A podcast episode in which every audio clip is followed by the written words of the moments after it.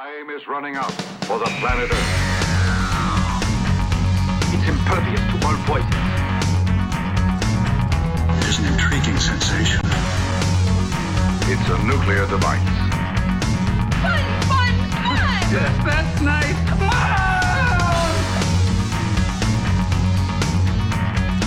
Statistically speaking, of course, it's still the safest way to travel. It belongs to a creature from outer space.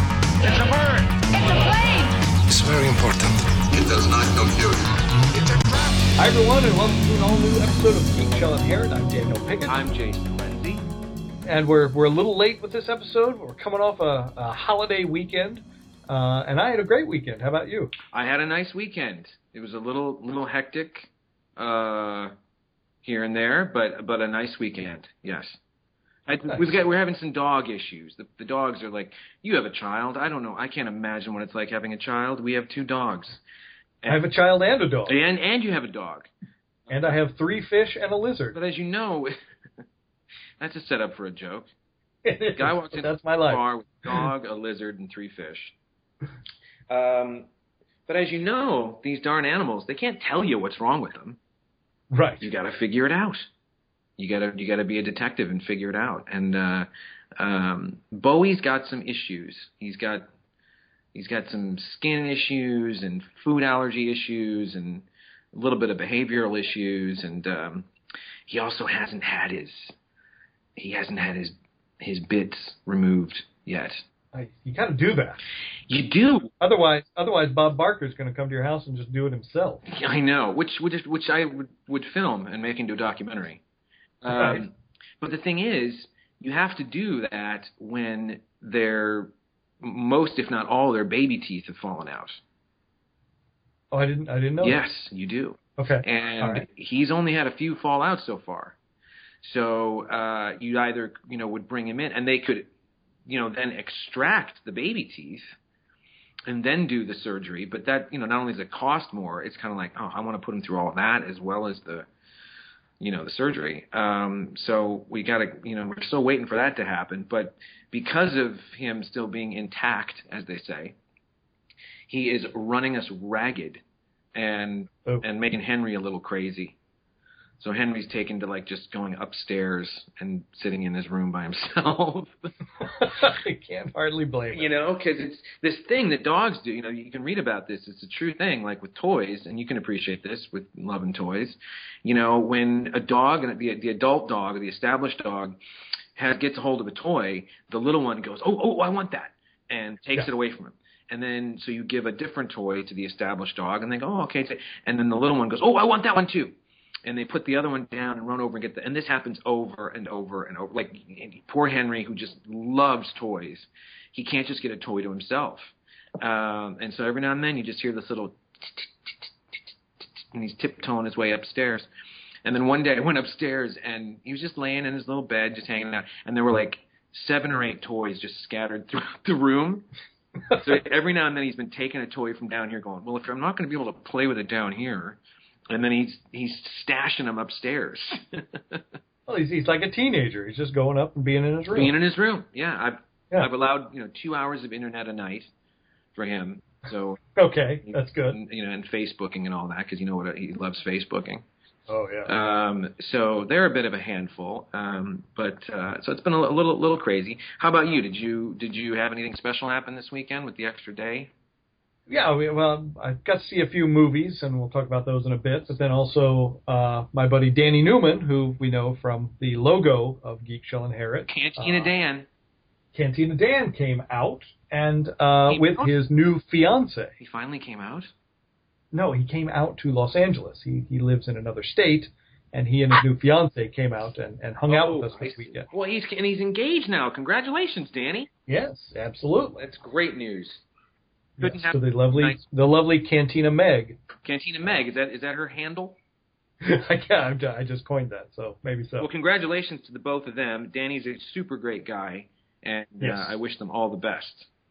So the girls went like wedding dress shopping together, uh, Meg and, and my wife, and then Danny and I went toy shopping. We went to like Big Kid and uh, and uh, L- Big Lou's collectibles, and uh, Danny actually bought a Marx astronaut.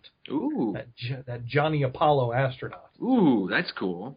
Yeah, Is that did you cool. get that at uh, uh, Big Kids? That was a big kid. Yeah, That's a fun story, isn't it? that's a great story. That's one of those stories that's just kind of. I hope it never goes away because there aren't many of those left. Not in L.A. Yeah, not in our area. The brick and mortar collectible type stores because Yeah. you know it's all internet. Yeah. Um, but that's and they're nice people too. They really care about the stuff. Yeah. And they've been good to us. Like they carry a lot of Biff Bang Pow stuff. They do, yeah. Because They, got, they have all the Galactica stuff. They've got all the a ton of your uh, Twilight Zone stuff. Oh, cool. That's good to know. That's that's great. Speaking of, is your daughter still still catching up on on Twilight Zone? Uh, I don't think we we haven't got to watch any lately, but uh, I'm sure. Yeah, I, actually, my my that box set that my dad had, I I don't know, had like 20 episodes. But Mhm. then a couple of days after Christmas on Amazon, the full you know everything, the full Monty Mm. uh, went on sale, and his birthday is the end of January, so I got him that whole thing. So Oh, I'm hoping he's cool. He'll send us the other thing, and we can watch that, and then he can watch everything. Cool. I'm I'm real curious to know how how she feels about certain episodes. Yeah, I think that's just the coolest thing that she's she's gotten into the into the Twilight Zone.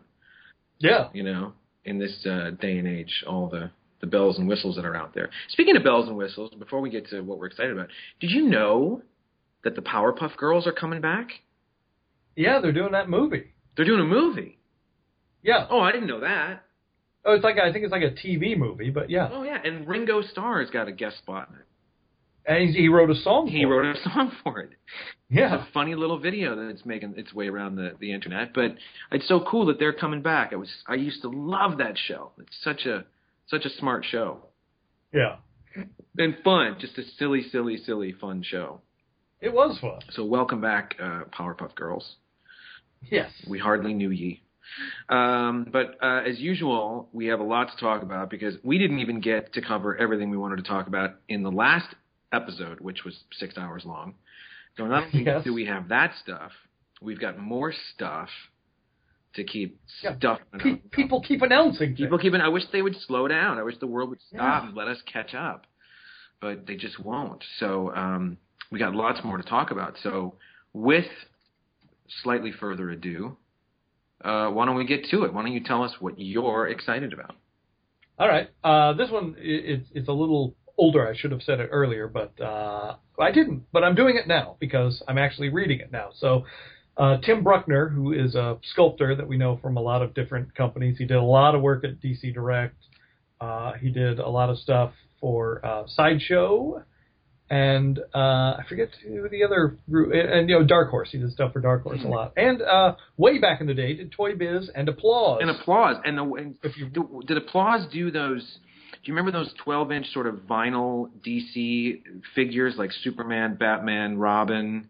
Yep. Do you remember those? Joker? And they they, Yep. they they pulled them out of mothballs for like the the Warner Brothers stores. Did he, he did those Yep. too, didn't he? He did those, yeah. he goes. He's been around for a long time and done. And speaking of Ringo Starr, my coolest connection to Tim Bruckner when we first started talking, he used to do the odd album cover now and then too.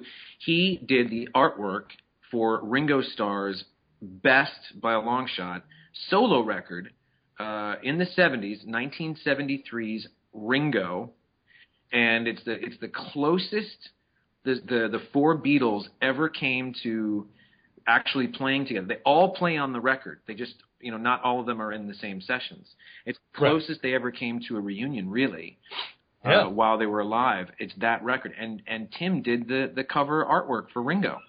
That is correct, and was friends with the Beatles, He was he was one of the which is crazy. flies on the wall for all the crazy, you know, Malibu stories with, you know, Keith Moon and Lennon and Ringo and, you know, hanging out in this big house in Malibu in the early 70s and all the madness.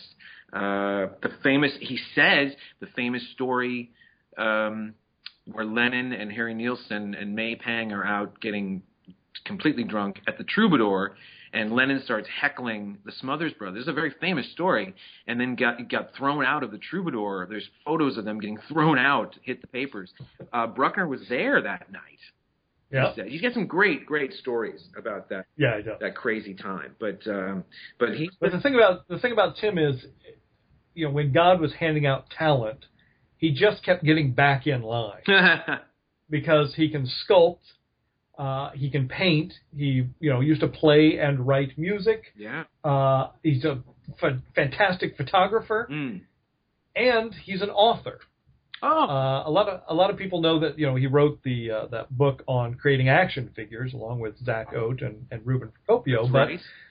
Uh, he's been writing short stories for many many years. Every year he would write a, a Christmas story for just his friends and family that he would sort of mail or, or email around. He's written a couple of plays, Hmm. but now he's written his first novel. I did not know that. Yes, and it is a, a, a detective. Uh, I guess he's not actually a detective. He is a crime reporter uh, for a newspaper Mm. by the name of Sensible Redhorn. And Nice. it's, uh, the novel is four uh, short stories about this character, and uh, I'm halfway through it now, and it's fantastic. Oh, that's great. Is it something that's like uh, made to order kind of thing, or how do you how do you get it? No, you get it on Amazon. You can get it uh, as a hard copy, or you can get it digitally. And uh, it's it's I mean it's a lot sort of harder edge than any of his other stuff that I've read Mhm. before. Uh, but you know, just fantastic. He's really got away with words, and I've really been enjoying the heck out of it. Oh, good for him. I wish you know. I always bugged him that uh, back when we you know spoke more that he should write a respectful kind of uh, tell-all about those rock and roll days. Nothing too saucy. All the saucy stuff's already out there.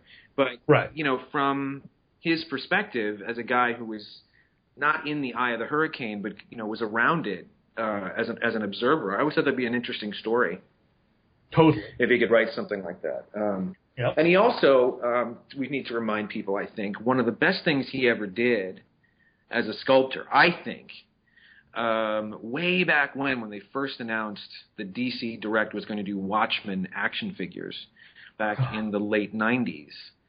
Correct me if I'm wrong, but he did.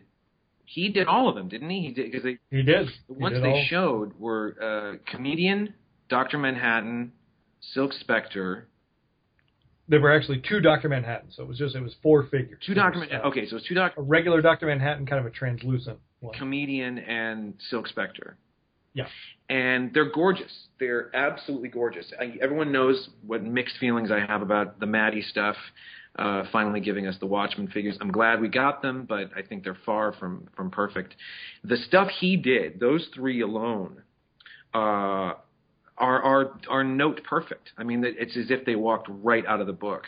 Um, some of the best stuff he he ever did, and of course, you know, wasn't able to to give to the world, unfortunately.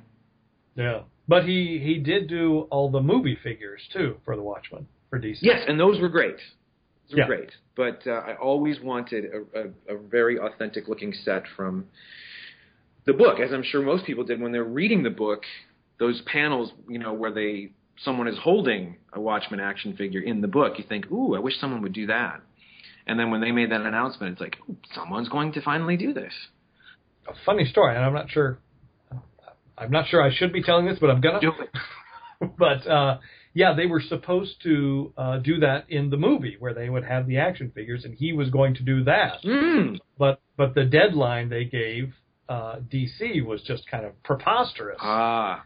so I don't think any of that happened. Yeah, he was going to do the ones that would appear in the film also. Oh, that's interesting. I did not know that. Yeah. Yeah. Well, good for you, Tim, and uh, uh, knock him dead. Best of luck with the with the book. Does he have any kind of a um, sort of a tour? Is he going to do any book signings or anything by chance? I haven't, I, you know, I haven't heard that. I'll, I'll ask him that. But I'll put a link in the in the show notes so if people want to check it out on Amazon or you can get it uh, digitally also. Nice. That's Yeah. very nice. That's nice. Well, I'm very excited about something, Tell me, and I don't get excited that often. Let me tell you, just once a week just once a week for this for this show. That's it. Uh, there is a new, uh, musically, a band called the Small Faces, one of my favorite bands, uh, from the mid 60s. Uh, just to give people a quick 30 second overview um, uh, Ian McLagan, Kenny Jones, Ronnie Lane, and Steve Marriott. Uh, Ronnie Lane and Steve Marriott were the principal uh, songwriters. Uh, Steve Marriott was the guitarist and lead singer, one of the greatest, as they say, blue-eyed soul voices uh, ever. right up there with you know Stevie Winwood and um, Gary Brooker from Procol Harum. You know, just and and Gary Puckett and the Union Gap. Yes, anybody from Hee Haw. But they just they, they were this amazing. They came out in the, during the mod scene, and they really uh, encapsulated what it was to be a mod. Like everything was about clothing, you know, style, and and mixing up rock and roll with soul and R and B the way the British kids did. They took all this American R and B.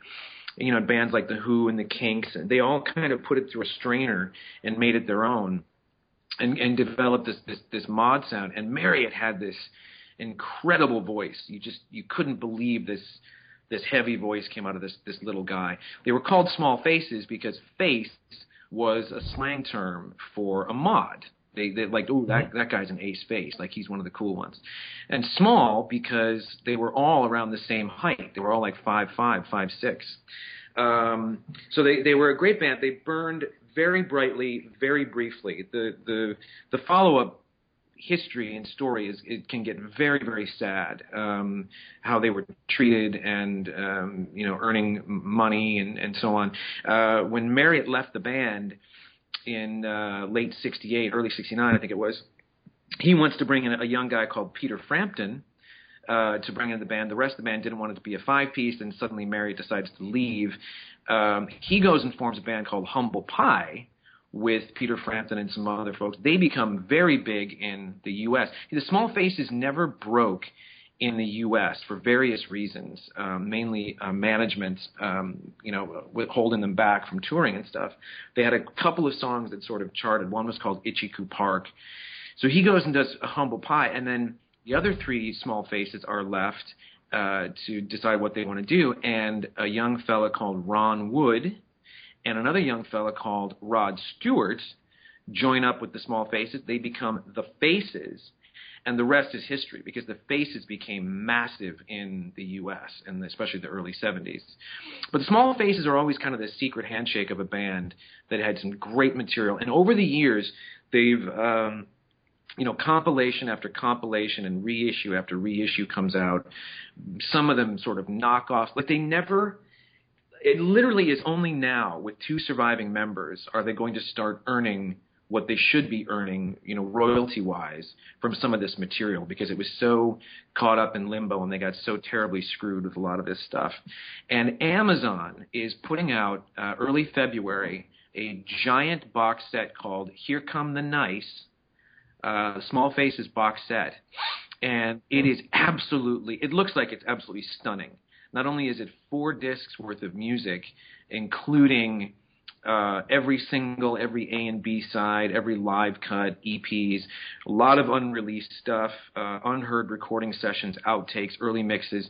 There is um, a hardbound coffee table book that comes with it, foreword by Pete Townshend, introduction by Kenny and Mac, um, sleeve notes up the yin yang, new interviews and contributions from Robert Plant, Paul Weller, David Bowie, Nick Mason, Peter Frampton, Chris Robinson, Glenn Matlock, Paul Stanley of Kiss, and many more.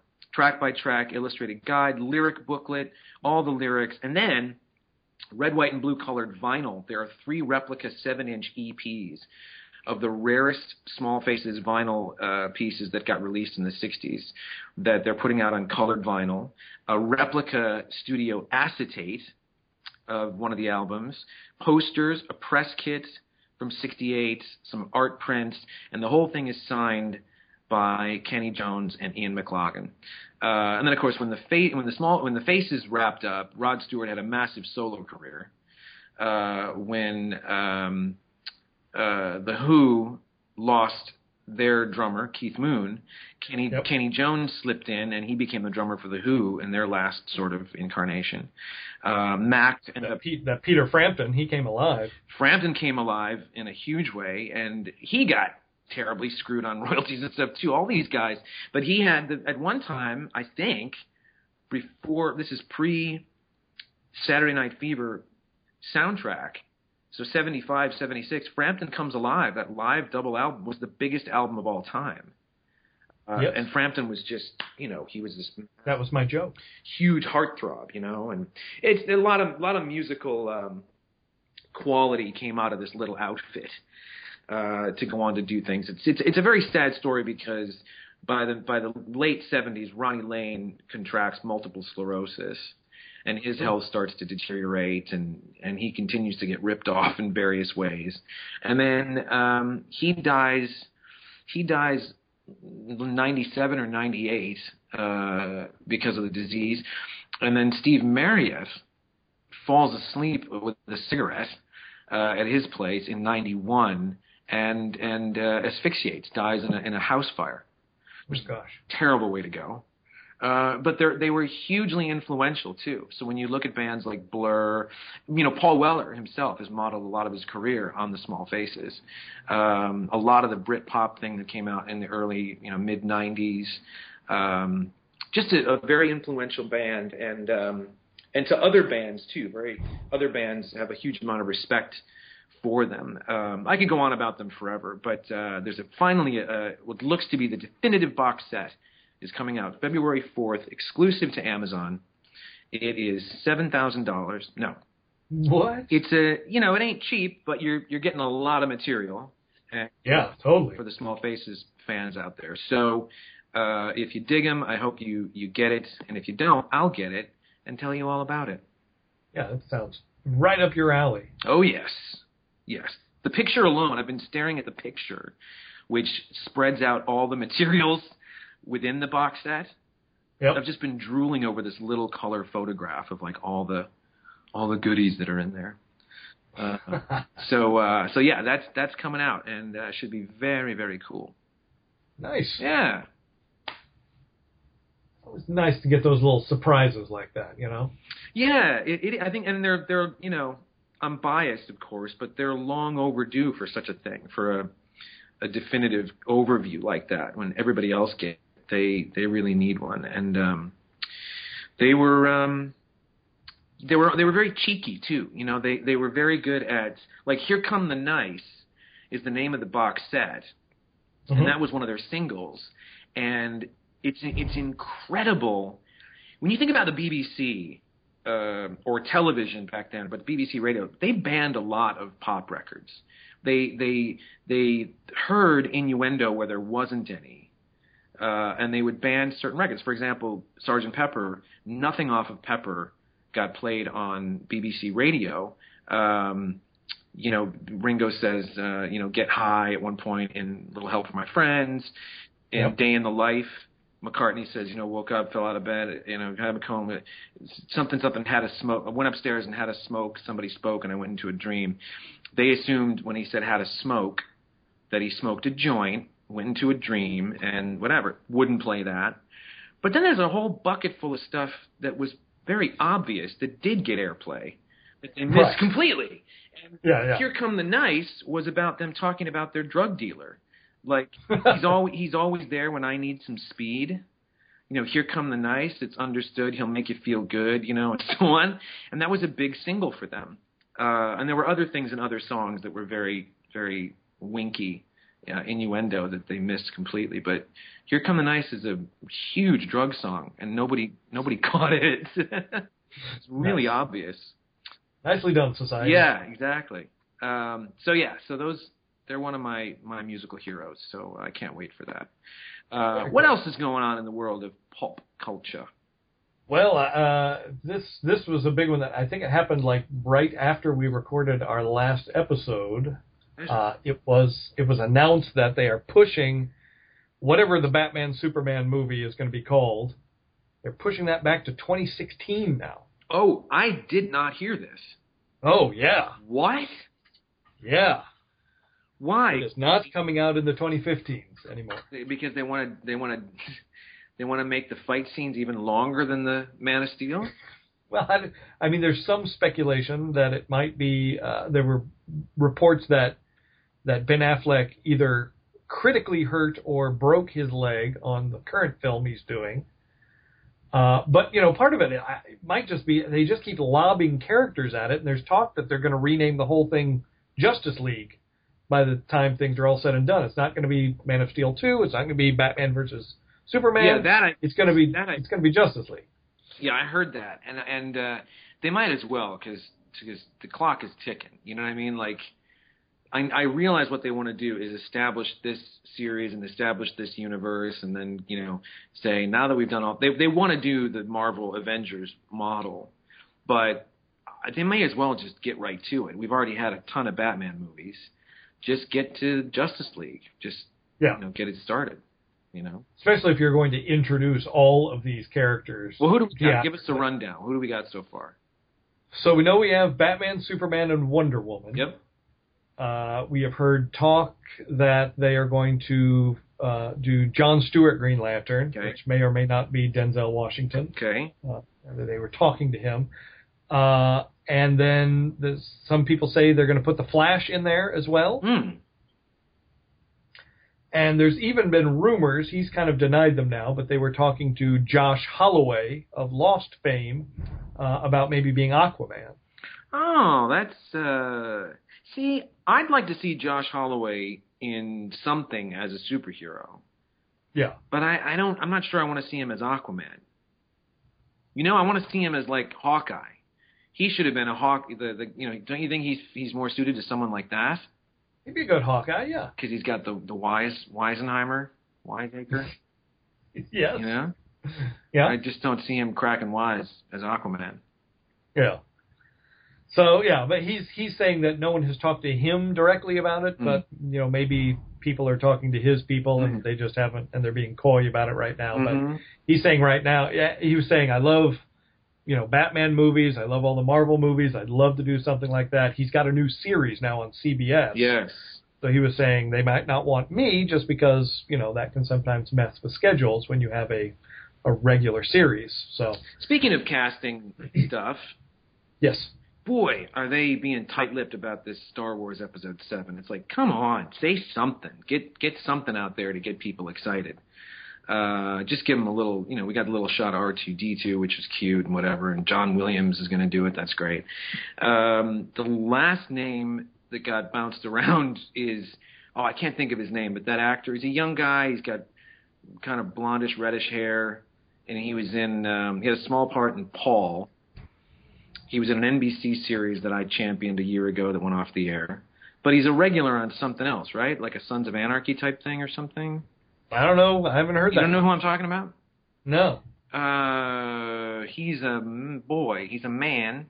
Uh, Because the last one I heard them kicking around was uh, Aaron Paul, Jesse from Breaking Bad, and I guess J.J. Abrams confirmed that they had at least spoken to him over Mhm. the weekend.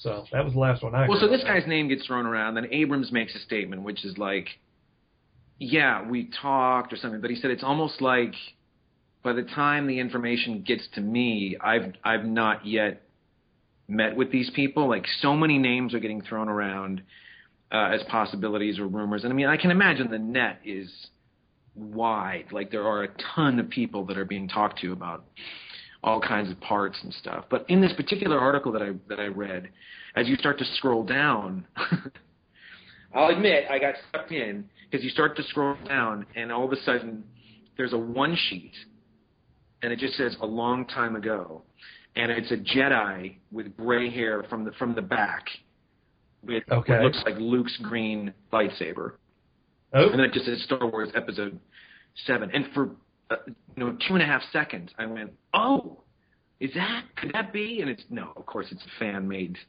uh, fan made you know one sheet. But it's it's kind of cool because it, I I thought it looked like you know Mark Hamill you know today or something.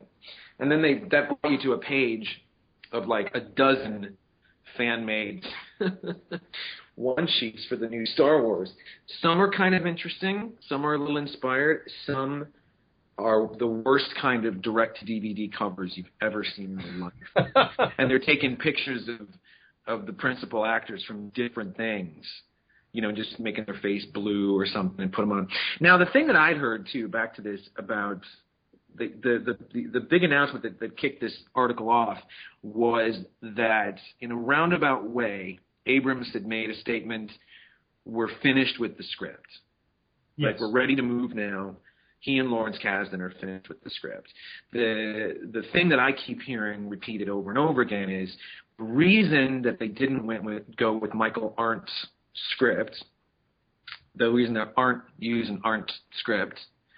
Um, and I don't know how true this could be. It could be a million reasons why they didn't think it worked, but they said that that it was going off in a direction with all new characters, and the established folks were just kind of a footnote.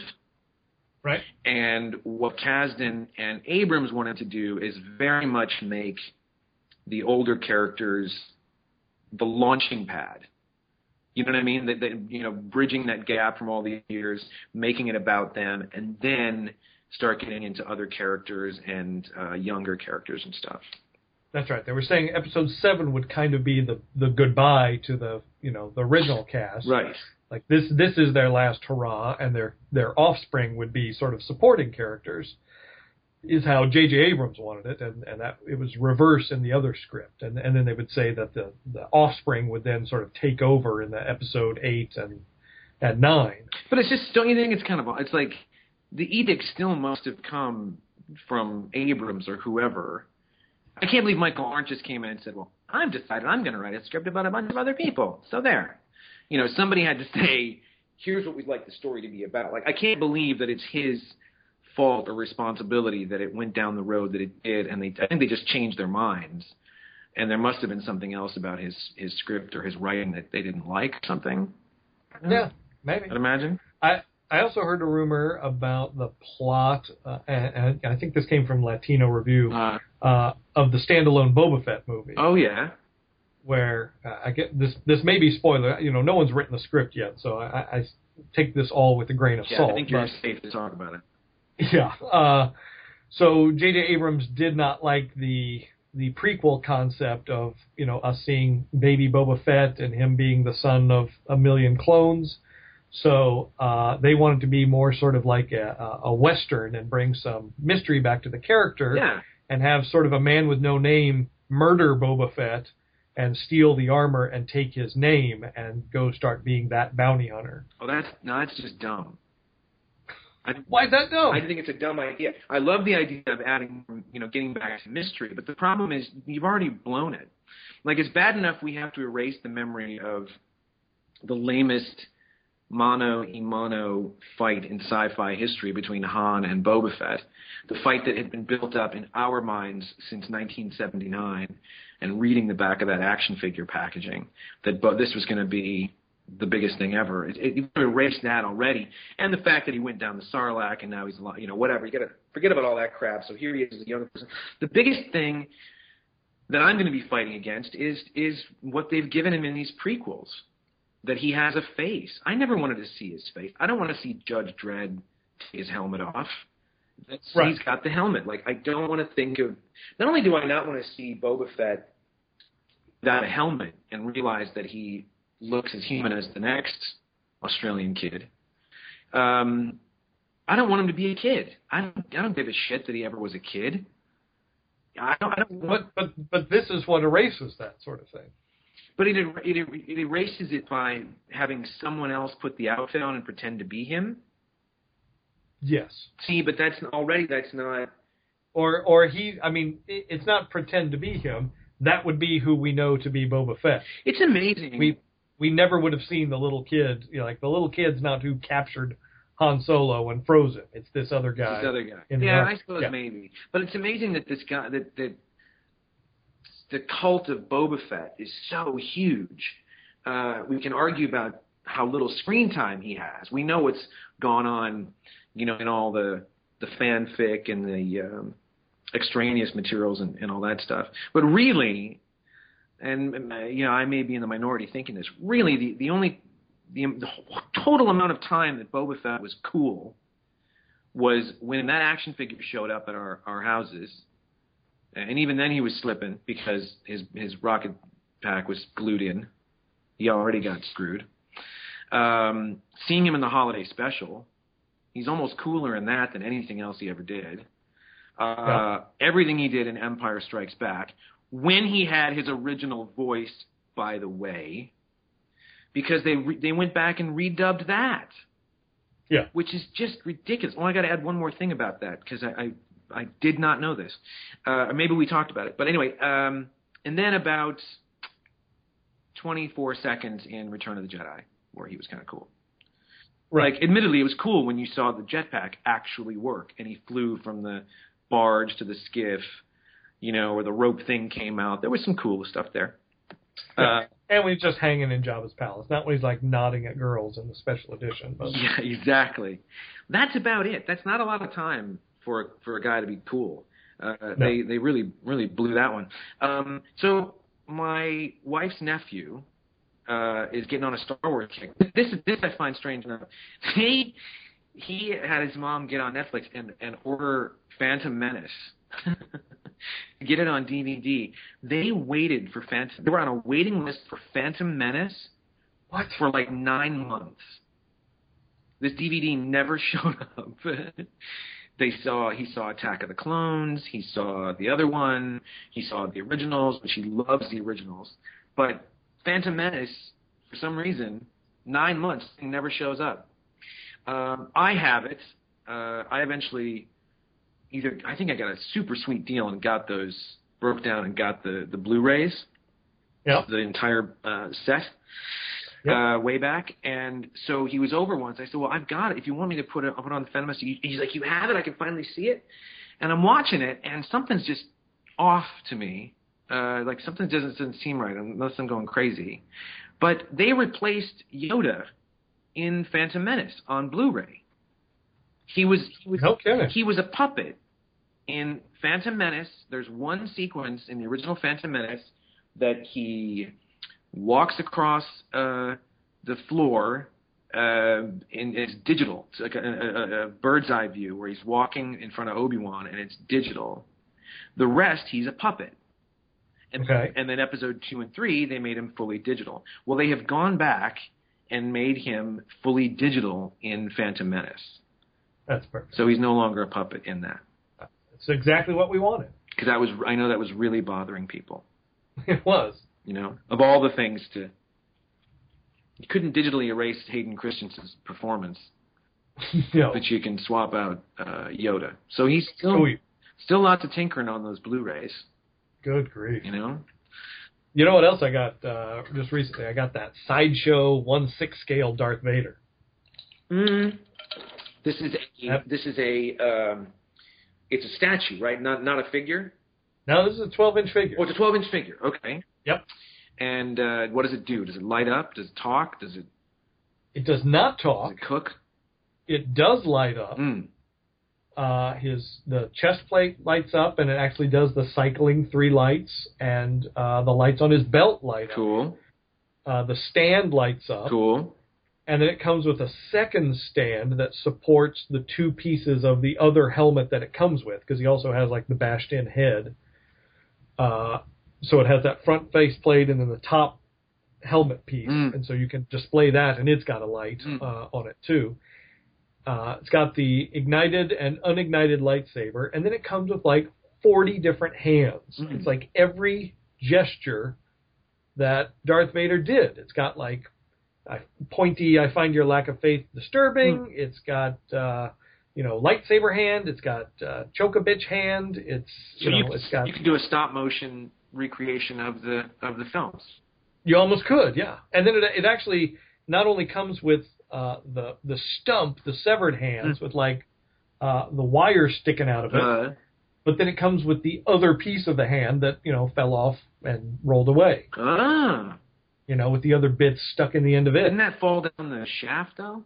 It it did, but apparently Sideshow found it, Did somebody, somebody and uh, imagine it's, like it's in the set. some some worker way down the shafts was like you know tightening a screw or something, and all of a sudden, boom, Vader's hand just finds. Oh, I better hang on to this. I might It's another. I, thought I was in Bespin like three weeks ago, Yeah. and there was another they're, they're falling like rain. I gotta Yeah. hang on to these hands. Uh, yeah, and of course, there's lots of. Um, it's just so funny, you know. I, I I think I've just become. I still love Star Wars. I will always love it. I'll always love the classic stuff. Um, but I find it all becoming so blurred because it's all now part of the same soup. That Yeah. even some of the classic stuff doesn't get me excited like it used to. Maybe because there's just so much stuff out there, but but also because the story is so uneven for me. I know I always have to clarify this. I'm sure there are people that love those prequels and what what was done, you know, storytelling wise. Um, but I was talking about this with somebody the other day. Do you remember seeing Empire? Now, when you saw Empire, did you have any idea about the big revelations? No. We saw it opening day at 10:30 at night. Yeah. Okay. So you didn't hear nothing. Now, Exactly. the thing is, the correct me if I'm wrong, the Marvel Comics adaptation or the novelization hit the streets before the film. So there were a handful of folks out there that had this information and were very upset by it uh, Yeah. before the the movie hit. Same thing for Star Trek II, The Wrath of Khan. Yes. Um, did you have any idea before you went into Star Trek II? oh no. Me No. either. And I remember uh, that moment, one of the cool moments in Empire, seeing it the very first time. There are very few. I can remember most movies I've ever seen, where I saw them, what I thought of them. Um, if I had a cold, you know, I'm I'm really good that way. It's it's it's bizarre. Yep. You know, a handful, as I'm sure you know, that are you know signposts to really meaningful experiences. You can remember the seat you sat in, what you ate, what time of day it was, every single thing about that thing. Because you just, Yeah. we would just be glued to every frame of the of the the screen. And you remember that bit when is it Julian Glover or one of the Imperial officers comes in to check on him, and he's in the meditation chamber. Oh yeah, and you can see the back of his, See the back of it, his head. and see now. Like, what? I thought, and again, you know, those are we're talking about nine or ten year old eyes looking at this. I thought that that must mean that he was like this hideous creature under the helmet, like like um, you know, like there would be no remnants of humanoid eyes, nose, mouth, stuff like that. Because Okay. the, that shot, it looks like something else. It looks like it's going to be some some monster kind of kind of guy. Um, But I was just thinking about this. You know, how lucky were we for those two seminal geek, you know, sci-fi moments to not have had any lead up to it, to really have been taken by surprise yeah, no spoiler. huge revelations. Because if you go on YouTube, there are there's there's a there's a uh, Merv Griffin. Ooh, Merv. Ooh. There's a there's a Merv. Wasn't that a Rick Moranis too? Didn't he used to do Merv? I think he did. Yeah. He just ooh, that sounds like ooh. He'd always do that. Um, there's a Merv Griffin episode with Nimoy, Shatner, and DeForest Kelley. And holy crap, every other word they're talking about Spock this, Spock that, Spock. Well, you never know, but you know, Spock could be. I mean, it's all out there on the table. Movie, Oh. movie doesn't come out for a week, and they're just yapping away about it on the Merv Griffin show. But weren't we lucky that that uh, that sort of thing was unknown to us going into those those movies?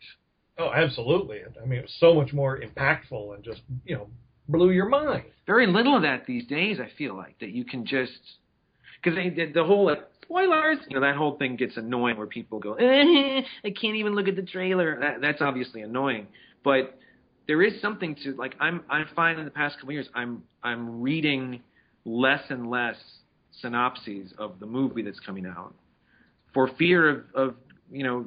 I already know something about Winter Soldier that I wish I didn't know Yeah, yeah, uh, ahead of time because there's you know nothing is secret these days. yeah. I remember I got the Marvel Comics adaptation for Return of the Jedi Mm-hmm. before the film came out, and I remember taking it to school and like you know threatening to show people and just like, oh, I, I know what's going on. I, I've read this cover to cover. Won't believe it. and had you read it? I did read it. Yeah. I had a bet. It's funny you say that. Before Jedi came out, uh, junior high, I had a like a five dollar bet going with another guy that Vader's story uh, about Luke was was total BS. Oh, okay. I said no way. It, it's not true because he would he would have said it's impossible. It's impossible. He would have said and done anything to get Luke over to that side.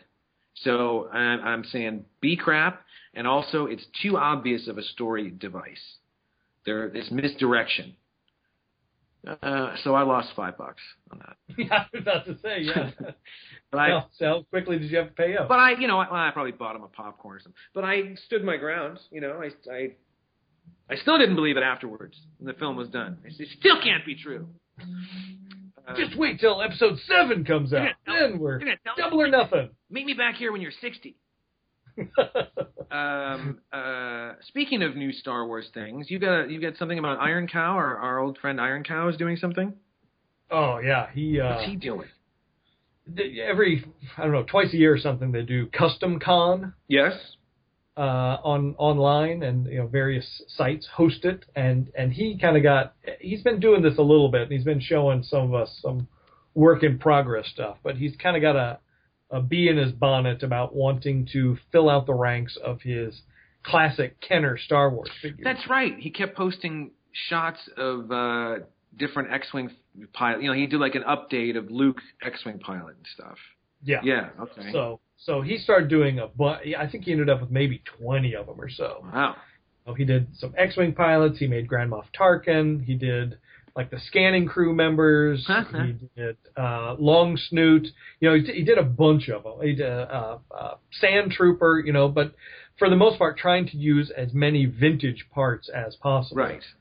Uh, he did. Oh, he did uh, like sleeveless Bespin Luke. Uh-huh. You know, and they just turned out great Yeah.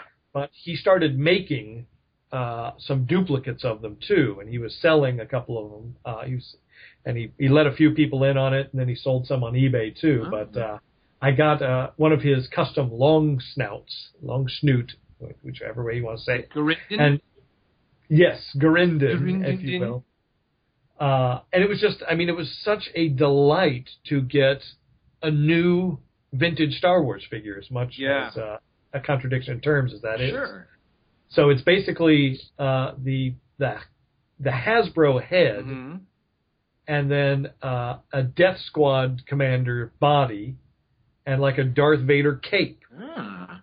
you know. And it just it worked great, and so it was so nice. You know, I got him and unwrapped him, and now he's doing a bunch of uh, Sand Troopers too. So I'm going to buy one of those as well. Yeah, he does great stuff and and truly loves this stuff. I mean, he becomes obsessed about the vintage stuff and trying to make it look as you know just as it would have coming out of the package back in the back in the day. He's got a great uh, Return of the Jedi Chewbacca.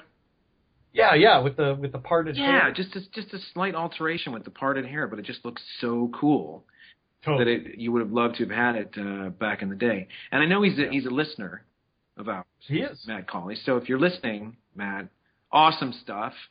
Um, and I think you still owe me. Um, I think he owes me a Michael Caine figure of some kind. oh yeah. Yeah, I think he was going to do like a Get Carter Michael Caine or something. I keep giving him a hard time about wanting uh, the Caine collection. Right, yeah. some things. But uh, no, he does. He does really, really great stuff. Yeah. And uh, and he's a, lo- a loyal listener as well He is. Yes. of our little little production. Uh, Dog and Pony show. So you've been watching some stuff. I've been watching some stuff. Yes. What can you talk about spoiler free? Because I haven't some of the stuff I haven't seen. Okay. So what do you got? Uh, well, I saw Hobbit: Desolation of Smaug, Schmaug? and I don't feel like that's you know too spoilery. No, I've heard of it. We we all read the book. Yes. Uh, but yeah, I, I really dug that. I did not see it in the whatever advanced frame rate or whatever that thing is yes. he does. Yes. Uh, I saw it just the regular version, and uh, you know there were some really great things like the the whole barrel escape scene Yes. was so over the top, but still a lot of fun. Yeah. Uh, one thing I, I couldn't remember because it's been so long since I've read it, I, I need to reread it. But do the dwarves go into the mountain while Smaug is still there, or is it just Bilbo? I seem to remember Bilbo was in there just kind of sneaking around, looking for stuff, messing with stuff, and then Smaug got pissed off and flew away to attack the, the town. Um, I seem to recall him being alone. That's what I thought too. Yeah, those dwarves, Mhm. they talk a good talk, you know, and then it's like, oh, are you going to go into the dragon now? Yeesh. Well, this is a bad, bad time for us. We're going to be over here uh, drinking. Yeah. You, you're on your own. Um, I think that's the thing. I was talking about this with a friend of mine. The other day who was talking about The Hobbit, and he kept saying, "I just don't know what it is. I just can't quite. I love the Lord of the Rings movies, but there's just, I mean, it's not a bad movie, but I just can't." And I said, "It's the dwarves, isn't it?" And he's like, "Yeah, I think it's the dwarves. Like, there's just something about." them as a group that's just I mean we all we've said the same thing over and over again that the big end of the world what's at stake here we've already had all that Right. so it's hard to get quite as invested but I think also some of the dwarf like if you put them in a lineup could you name Feely and Beely and Teely and you know Quarren and all the other could you name them all uh, uh, pointing at them and saying which Yeah. one? Uh, probably not. yeah but you could do it with the fellowship Yes. because of their diversity yes. uh, but I just think that well, I think if I if if Bridge Direct would have made all the figures, I would have had that at my you know much more in the front of my mind. But right since they have chosen not to release all those, yes uh, then I, I don't. So it's their fault. I blame them. Okay. I totally do. Blame Bridge Yep. Direct, not Tolkien, not not anybody else. Nope. Okay, that's uh, that's fair enough, I guess. Uh, what else have you seen? Uh, so uh, I went and saw saw that. I saw Gravity Haven't it. finally.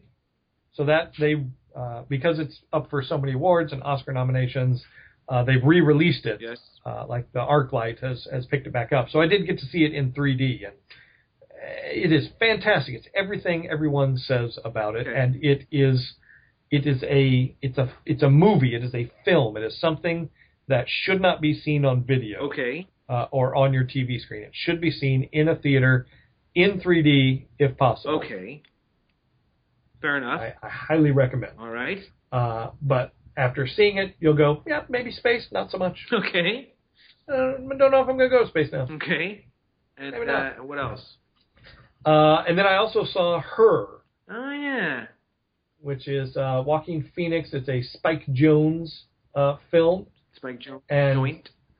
Yes, and it's it's fantastic. Yeah, I hear it's it's really good. But here here's my question: the controversy over this, Yes, because Scarlett Johansson is a voice correct. in the film um, as as this character this character you know whatever people can read about it uh, but there was a lot of there was a push quite a strong push from certain critics to say she should get nominated for best supporting actress Mhm. in this in this part how do you feel about such things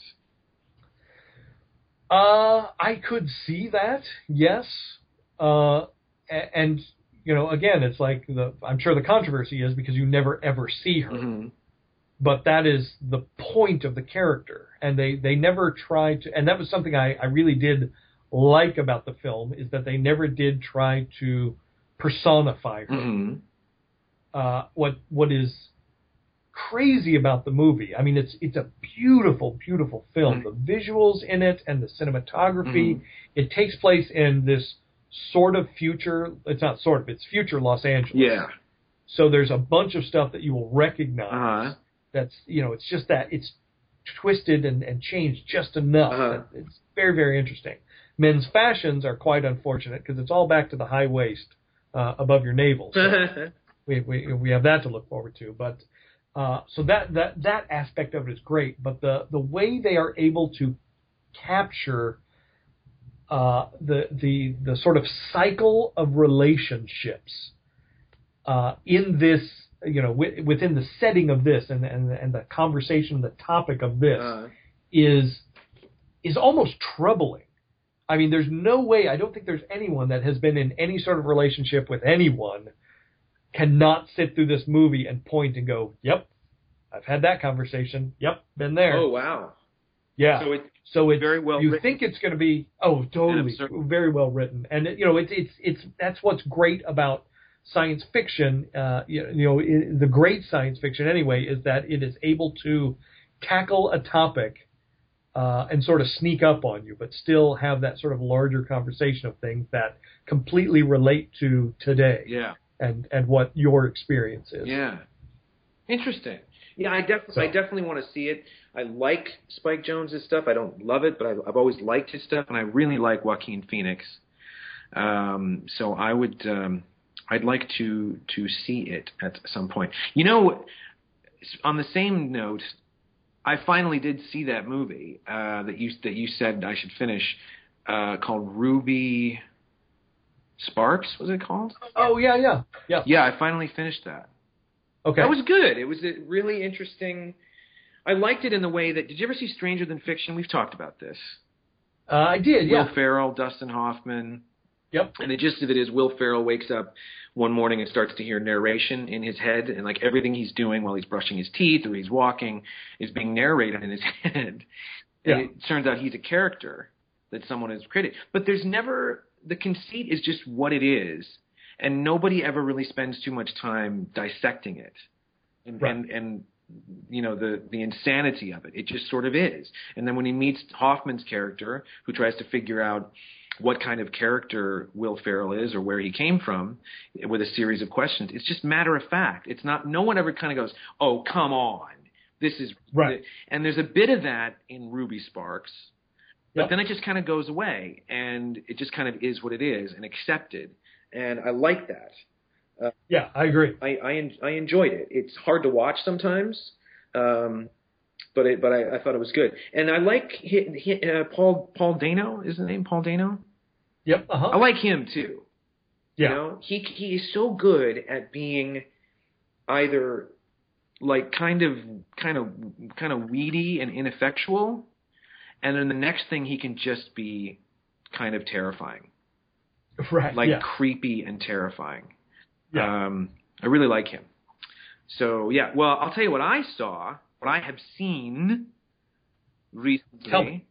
I saw not only episode two, but episode three of Sherlock season three, series. oh wow. So I'm all caught up on on Sherlock and uh, and Watson.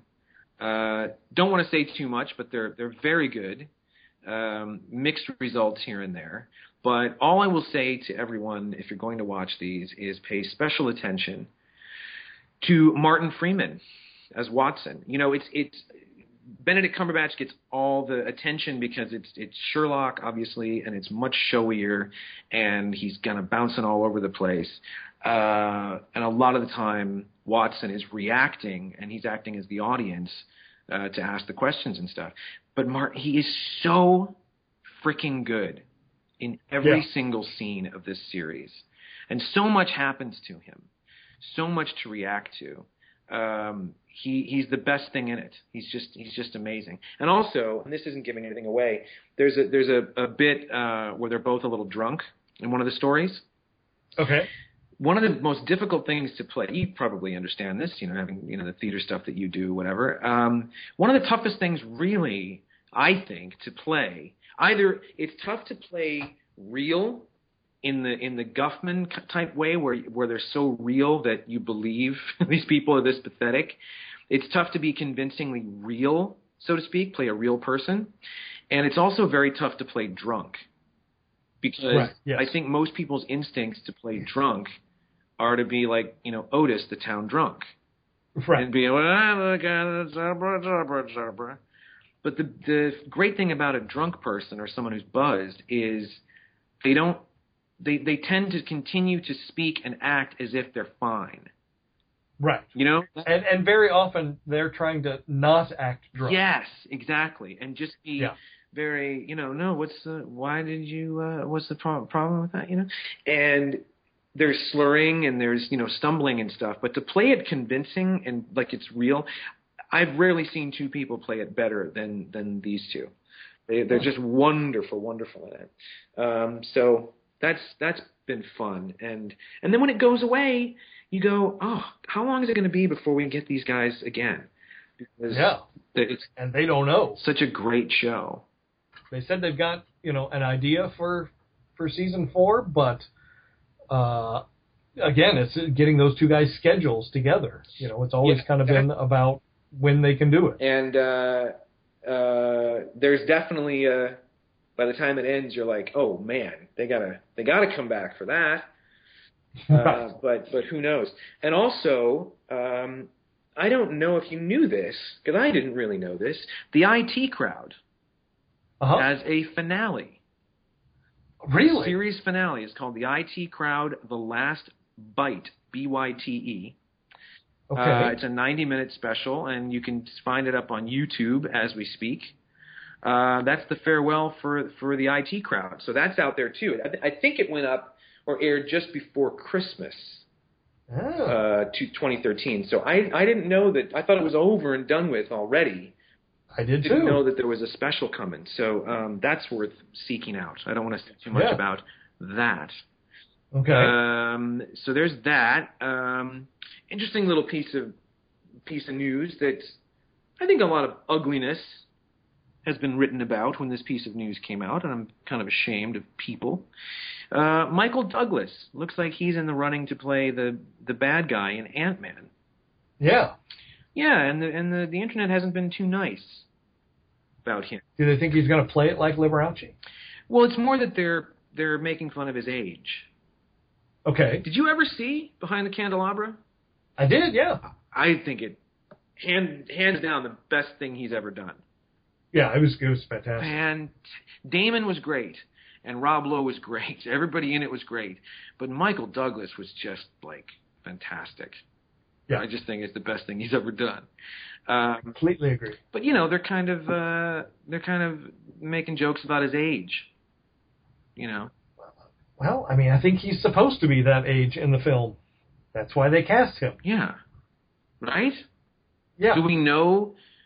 Is this an established bad guy that Douglas is supposed to be playing that, that we know or something? No, he's playing Hank Pym, the original Oh, he is. Ant Man. Yeah. Oh, I didn't know that. Yeah. Oh, that's fun. That's cool. Yeah. Because Penn, that was remember I, last time I was talking about uh, Joseph Gordon-Levitt. There were rumors that they wanted him to play Pym. Yep. So Douglas is going to do it. That is correct. Yes. Okay, and then Michael Pena is what? I think he's going to be some villain. I like that guy. Yeah. He cracks me up. He's he's he's funny, you know, when he's when he's doing doing doing the comedy, obviously. Uh, and he's a great dramatic actor too. But did you see a film he did with um, Jake Gyllenhaal, where they're cops? Uh, I, I didn't see it. I know exactly what you're talking about. That was supposed to be really good. It's really good. Uh, strange film. Strange Yeah. the way it's shot. Just strange kind of layout, um, but really good. And he's just wonderful in it. Um, so um, that's cool that he's going to be in a in a Marvel movie. That's pretty. That's pretty wicked. Yeah, yeah. Um, we've talked about Guardians of the Galaxy. Some of the images that have come out. We've finally seen like a lineup. yeah. uh, the images of the, of the characters. Um, that's kind of fun. That is fun. Yeah, uh, very much looking forward to that. What else you got? Uh, let's see. What else? So, you know, one thing I, I, that I keep meaning to talk about on the show that I haven't yet, but something that uh, a show that I've really, really been enjoying Hmm. that I didn't, I had my doubts about at Uh first, oh. uh, is Almost Human on Fox. Really? Yes. Because I watched the pilot and it, I just couldn't get away from it fast enough. no kidding. Yeah, The relationship between those two, just Karl Urban is fantastic. yeah, he's great. That guy is rock solid. Yeah. But the the banter between those two, what it has grown into, Mm. uh, I, I just, I, we both, the wife and I have really, really enjoyed. Oh, that's cool. Yeah. Did we? um I saw something, an Australian thing that he did a bit ago, and I forgot what it was. Because he every now and then these you know these established people go back and dip into the Australian uh, film world. Uh, Yeah. But what the hell was it? No, I, I I can't. Did you ever see? Did we talk about Animal Kingdom? Did you ever see that? I don't think so. with uh, Guy Pearce. He played a, a, a cop, but it's about that family. Um, and and this guy that's in it, he's Australian, but he's in everything now. But he's been around for a good twenty years or so. Called Ben Mendelsohn, I think is. Mm-mm. Now you remember The Dark Knight Rises? Yes, I you do. remember the guy that was working with Bane? You know, guy in a suit. And there's that scene where he's like, "Where the hell is Bane? What went wrong?" You know, and all of a sudden Bane just shows up behind him. Yes. Kind of remember that? Yep. That's Ben Mendelsohn. He's Okay. got a lisp, um, and he's um, he's Australian, but he's a fantastic actor, and he's just showing up in everything. Um, but he was in Animal Kingdom, which leads me to Jacki Weaver, I believe, is the woman who was in Animal Kingdom playing the mother of the family. And then she played De Niro's wife in um, Silver Linings Playbook. Oh yeah, yeah, yeah. I saw her at the grocery store the other day. Oh nice. Yeah, just walking around Gelson's all by herself, Hmm. wearing a uh, leopard print leopard print uh, hoodie and a zip, and Okay. and a backpack. Interesting. I thought it was interesting too. I thought that is Academy Award nominated Jacki Weaver right there, Yep. walking around uh, Gelson's, waiting waiting in in the deli line for some sliced uh, prosciutto or something. I don't know. I thought that was kind of uh, interesting. oh, by the way, your buddy uh, Brian Cox is a, a voice in uh, her also. Oh, is he? Yeah. Oh, that's cool. Yeah. That's awesome. He was wonderful in the um, the Doctor Who thing. I still haven't finished watching. Oh, you haven't Yet. seen that yet? Nah, I've I've started it, but I haven't finished it. He's so great in that. Brian is one of those guys. I told you about this, where like he'll all of a sudden I won't hear from him for the longest time, and then I'll get like a an endorsement on uh, LinkedIn on LinkedIn, yeah, or like yeah. a message on LinkedIn or something. But he's one of those guys that I could not see for two years, and the and the second I see him, he's got this photographic memory of of everything we've ever talked about.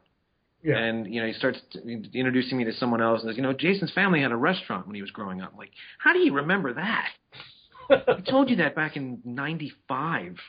You know, he's he's. But I guess maybe that's one of the things that makes someone a good actor, or like, you know, just the retention of information or something, or yeah, yeah. dialogue. And of course, you know, his son Alan is an actor as well, but he not not as well known. But he was Watson in Young Sherlock Holmes Oh, okay. the movie that Spielberg executive produced in '86. Alan was, Right. uh, was a young little chubby Watson in that. Oh, interesting. Yeah, small world, huh? Yes. Uh, I think I think one other big thing that we have to mention is yes. the announcement that finally, at long last, put all your bootlegs away. We are getting an official release of the Batman, the 1966 Batman TV show, The the whole series. the whole series. Oh, it's about time. yes, About time. and it it was announced in a very strange manner. How was it announced? Conan O'Brien, What? they let him tweet it.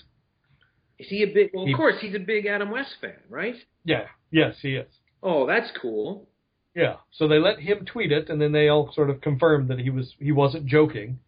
So yeah, sometime and it's supposed to be this year. We're supposed to get a full, you know, Blu-ray and DVD uh, collection of the TV series, Oh, that's fun.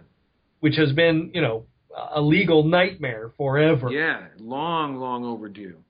Yeah. Yeah, that's exciting, and I, I will definitely, I will definitely get that. Like I say, I've got huge affection for that show. It's a big part of my childhood.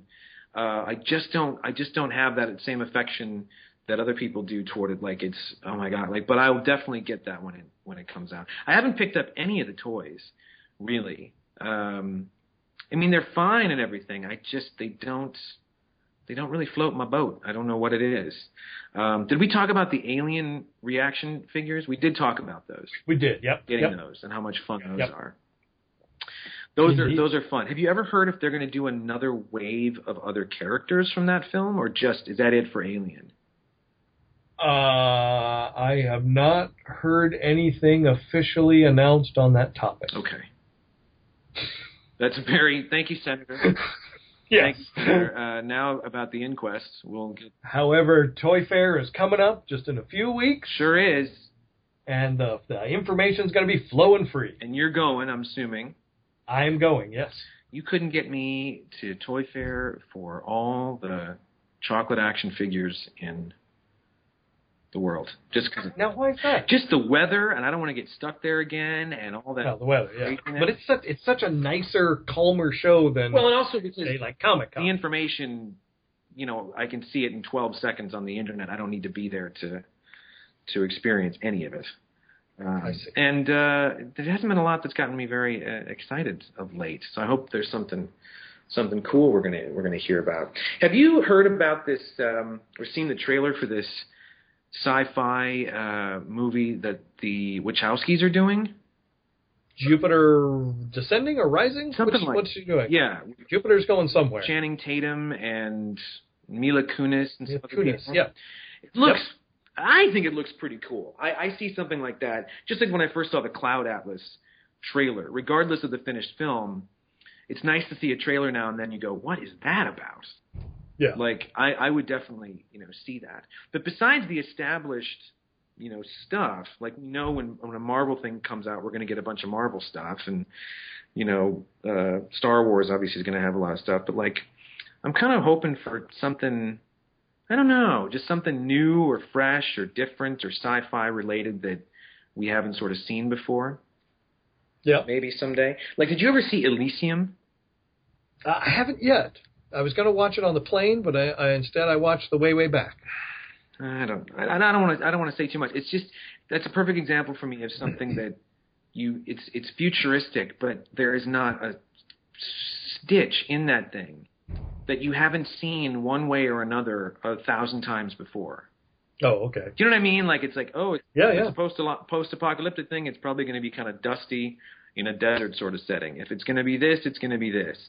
Um, you know, Fifth Element really tried to give you something different, but ended up being insane and sort of um, sort of ripping off other stuff. But you know what I mean? Like something to, to get excited about, like we used to get excited about stuff Yeah, I get you. that I we didn't know.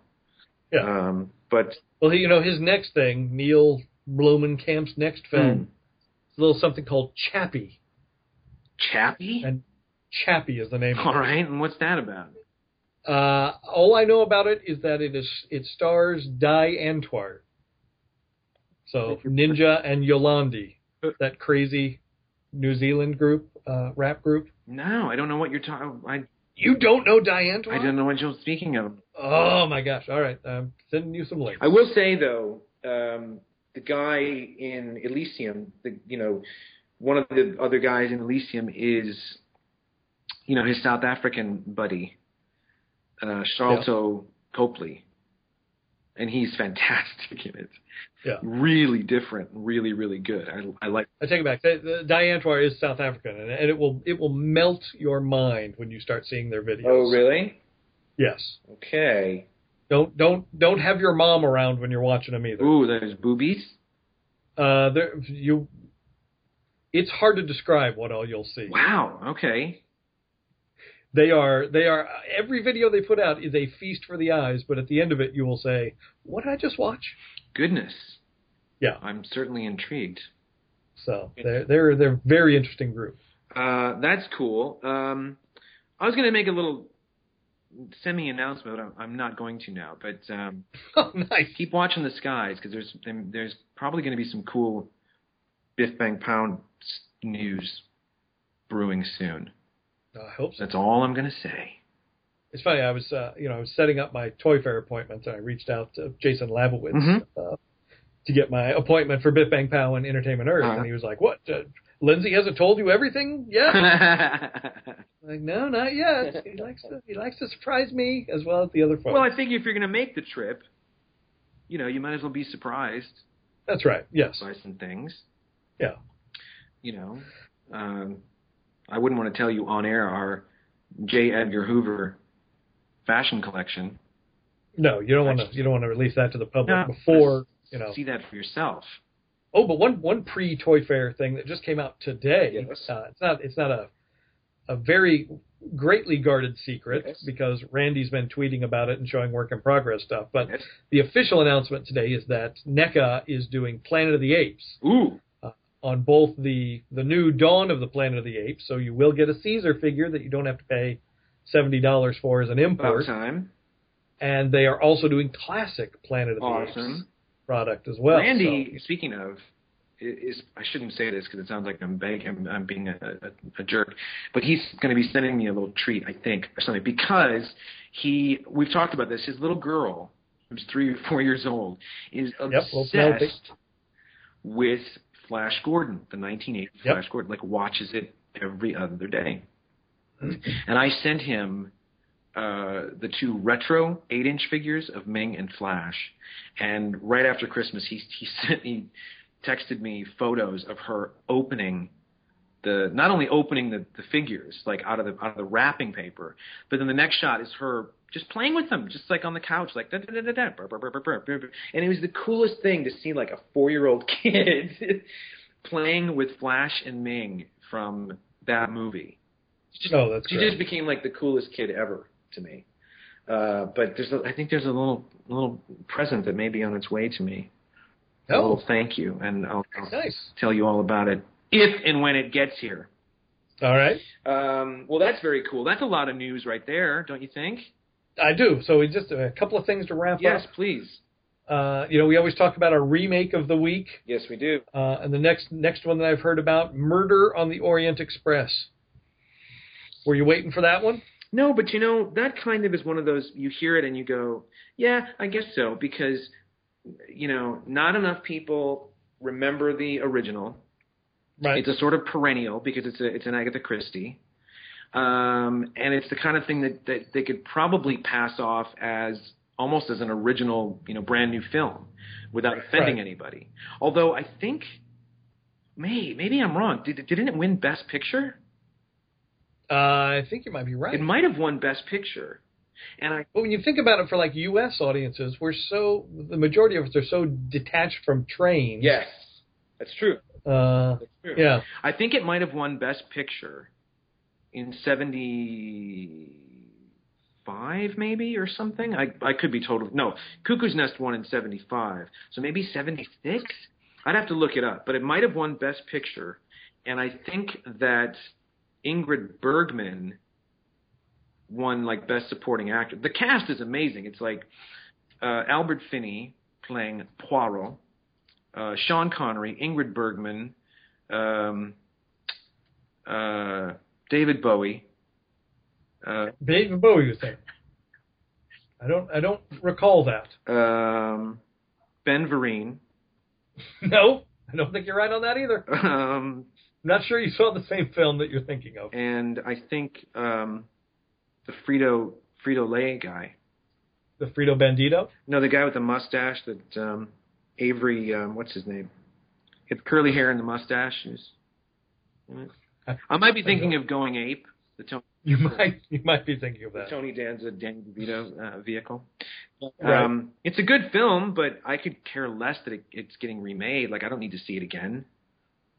You know? So on the on the on the Should we do I love Should we it or care less meter, Yeah, go ahead. one to ten, where you where do you land? On the on the which of the what? Uh, the on the care less meter, one is uh, Orient Who, and ten. I can't wait. I'm getting in line right now. I think I'm I'm right around like a one and a half, two, like like an Orient what? yeah, I'm I'm the same place. Same place. Maybe when Yep. we maybe maybe this would be, make the little uh, game even more exciting. As we do that, we say remake of the week, and then we say how you know give a crap of the week. But then maybe we follow it up and go on that note to not seem like we're total curmudgeons regarding remakes. Maybe we each throw out a remake that we've seen where we go, that's that's as worthy as the original, or or even surpasses the original. Oh, Can we do that? I'd have to think a little bit have to about think that. about it. yeah. Do you have one? Well, that way you can kind of just tell the folks, like, you know, go give it a go give it a try. You Right. don't believe me. I have one right off the top of my head that I could say, Do it. and, and I think of it because uh, I just one of the other films I watched recently was August Osage County, hmm an hilarious feel good film of the year. Uh, so so fun, couldn't stop laughing. Laughed so much I wanted to kill myself when it was done. It is an incredibly depressing movie, very unlikable characters, but but well done. But Meryl Streep is, as usual, fantastic in it.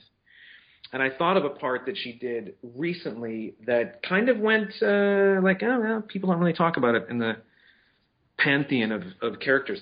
There was a remake done of The Manchurian Candidate Oh yeah. several years ago by Jonathan Demme. hmm It was originally a, a film from '62, I think. John Frankenheimer did it. Um, Laurence Harvey, Frank Sinatra, uh, Janet Leigh, a few other faces. Uh, really good film. Really interesting story about. Um, well, I don't want to give too much away, but you should see it. But Jonathan Demme did a remake with Denzel Washington, Liev Schreiber, um, Vera Farm Cheese. What's her name? Vera Farmiga. Farmiga. Yes. Jon Voight, Dean Stockwell, and a slew of people. And Meryl Streep plays Liev Schreiber's mother. Okay. Just a tyrant. I mean, she is just terrifying in this movie, and she's wonderful, wonderful, wonderful in this. But it's it's also, in my mind, as a remake, as good um, as the original Manchurian Candidate Oh. Okay. in some ways surpasses it. So so there's a there's an example of you know we're not against remakes. There's some good ones out there. That's right. You know, give that a, put that in your pipe and smoke. so there you go. All right, I'm going. And then the last thing, uh, probably want to say, uh, one thing I'm excited about too. Newsroom got picked up for another season. Aaron Sorkin. Yes, It will did. be its final season. Yes, it but, did. Uh, yeah. But then also our listener of the week yes, this week yes, uh, is Mr. Sean Keeling. yes. uh, who's a big fan of the show, and he uh, tweeted us and sent us a, an image. He wanted to know if you had something in your collection. Hmm. What was that? Uh, that is the the old MPC snap together model kit that was a diorama from Raiders of the Lost Ark, the Desert Chase action scene. Yes, I did. I had it. It was in my collection. Did you? I did. I had, uh, as I mentioned before, at the time I had a huge Indiana Jones collection. Might have been the biggest in the country. The way I mean, because this this is pre-internet. I was finding stuff like you wouldn't believe that I've not found since. Um, and I had that. It was a big cardboard box, big box. It's a big diorama, and it's the whole Yep. chase from like the time he gets the horse and and goes down the side of the, the the hill, and then you know tries to get the ark and keeps jumping on the on the stuff. And the interesting thing about it was at the time, you know, mid '80s when I first got the thing or whatever it was, I was utterly convinced that I had seen uh, a model kit of the boat plane in the store as well. And because there's no information to back it up out there, I searched for years. I, I thought for sure I had seen the boat plane, uh, but there never was a model kit of such things.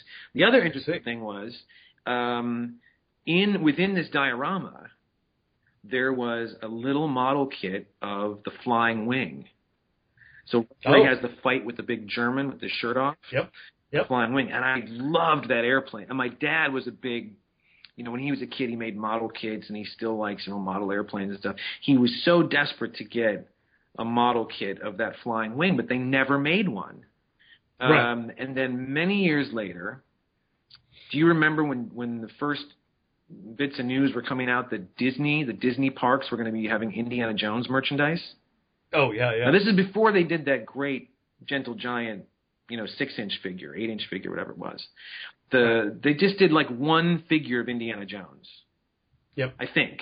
No, well, they, they- yeah they did a series. well they did one figure of Indy, and then Yeah. they did uh, a little set of miniature figures. They did a flying wing, and I think another little set which was him on a motorcycle or something. Well, they they did a wave of like four inch figures too. Then they did, and after that initial Indy figure, they did a wave of four-inch figures of Marion, the German mechanic, uh, the Cairo swordsman, and I think a German officer maybe or something. maybe so. Yeah. Um, yeah, and then they did another wave, I think, as well. But that initial Indy figure, and they finally released a flying wing toy uh, in that wave, only for the Disney parks. And I got a couple for my dad, so he finally got the flying wing. Very nice. Speaking of, uh, as we're on the topic, now you know that they that that I think it was Gentle Giant. They did that great. People rip it apart. I think it's wonderful that Indiana Jones six-inch figure from the Disney parks, Well, there's a there were a couple inch. actually. There was like a yeah. and then and then There was a six inch and then like a taller one that was sleeveless from uh, Temple of Doom. So that that one, those were about four years apart. Yeah. And the rumor always was that they were going to do one for Last Crusade. Have you ever Right. heard anything about a, a third figure for that for Indiana Jones? I have not. I wish they would. Yep. I think they're great. They come with loads of accessories, uh, and the Temple of Doom one comes with little, you know, the the rock the Shankara stone, Right. some Uh, other stuff that come with little Dwayne, you know, Dwayne Johnson. Dwayne Johnson, a tiny little version of Dwayne Johnson that he can carry in his pocket. Yeah. Um, so I well, I wish that would happen someday. I'd love to see another Indiana Jones figure. Maybe start writing your congressman.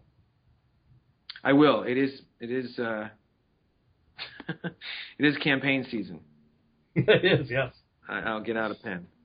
So there you go. Well, thank you, Sean Keeling, for asking. I do not have it at present. I did have it at one time. It was part of my collection.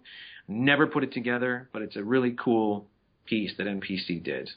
Oh, you never even built it, huh? Never built it. Nope. Oh. Nope. I had I, as a kid. I had the, they did one for uh, Empire Strikes Back. Sure. Yeah. I think they did a Dagobah They one did a too. Dagobah. The Dagobah one was a little bit bigger. Yeah. What I mean is that the figures were were larger. It was like a it was just his house. Whereas Yeah. the, the Hoth one was like the whole base. Yeah, it was like a, yeah Yeah. walkers and Yep. yeah. I had I did both of I put both those together. It was the same. And they did one shoddily. they actually did one for Jedi too of Jabba's palace. I had that one too. Remember? Yeah. They did that diorama of, of Jabba's palace too. Because Yeah, it showed that was you, the first way you could get like that weird little slug creature it- thing. and it showed you above and beneath. It showed you where the Rancor was. That was Yep. fun stuff. I mean, that was when you know model kits were big and everything, and and that that Raiders one, that was one of those things that I found through Toy Shop. Uh, the, Oh, toy, the toy shop uh, paper, and it was the Yep. box was kind of damaged, and I think I must have paid twenty or thirty bucks, but that was not something you saw pop up that often at all. So I was lucky to have found the one I did, and uh, Yeah. never found a, a second one. But it was a it was, that was a really cool piece. The artwork on the box is great. yeah, we'll post a picture It's because uh, Sean sent us uh, an image, so Yeah, we'll post it up. there's some good stuff. Some of the Indy stuff has great artwork on it. That um, the the game for for starters is Steranko. It's it's one of the pieces that Steranko did when Spielberg said, "This is what I'm thinking this character's going to look like." Steranko did a series of, of paintings, and it's it's just before the truck chase, and he's got a cigarette dangling out of his mouth. But for the Kenner version of the board game, they took they ta took out the cigarette. But that artwork is it's not Harrison Ford. It's the Steranko artwork uh, for Raiders on that Yeah. cover. Yeah, Yeah, little piece of trivia there for everybody. As if we didn't give you enough. that's right. This the you just got an hour and a half of trivia. if you aren't sick to death enough of our stupid trivia. But uh, there you go. There's there's lots to chew on, everybody. Indeed. Indeed. Well, thanks everybody for for listening. We sure appreciate That's it. Yes. Everyone have a good week, and uh, we think you have an ace face. Yes, we do. You've got an ace face and a lucky face. Yes. All right. have a good week. All right. All right. Shiny. Let's be bad guys.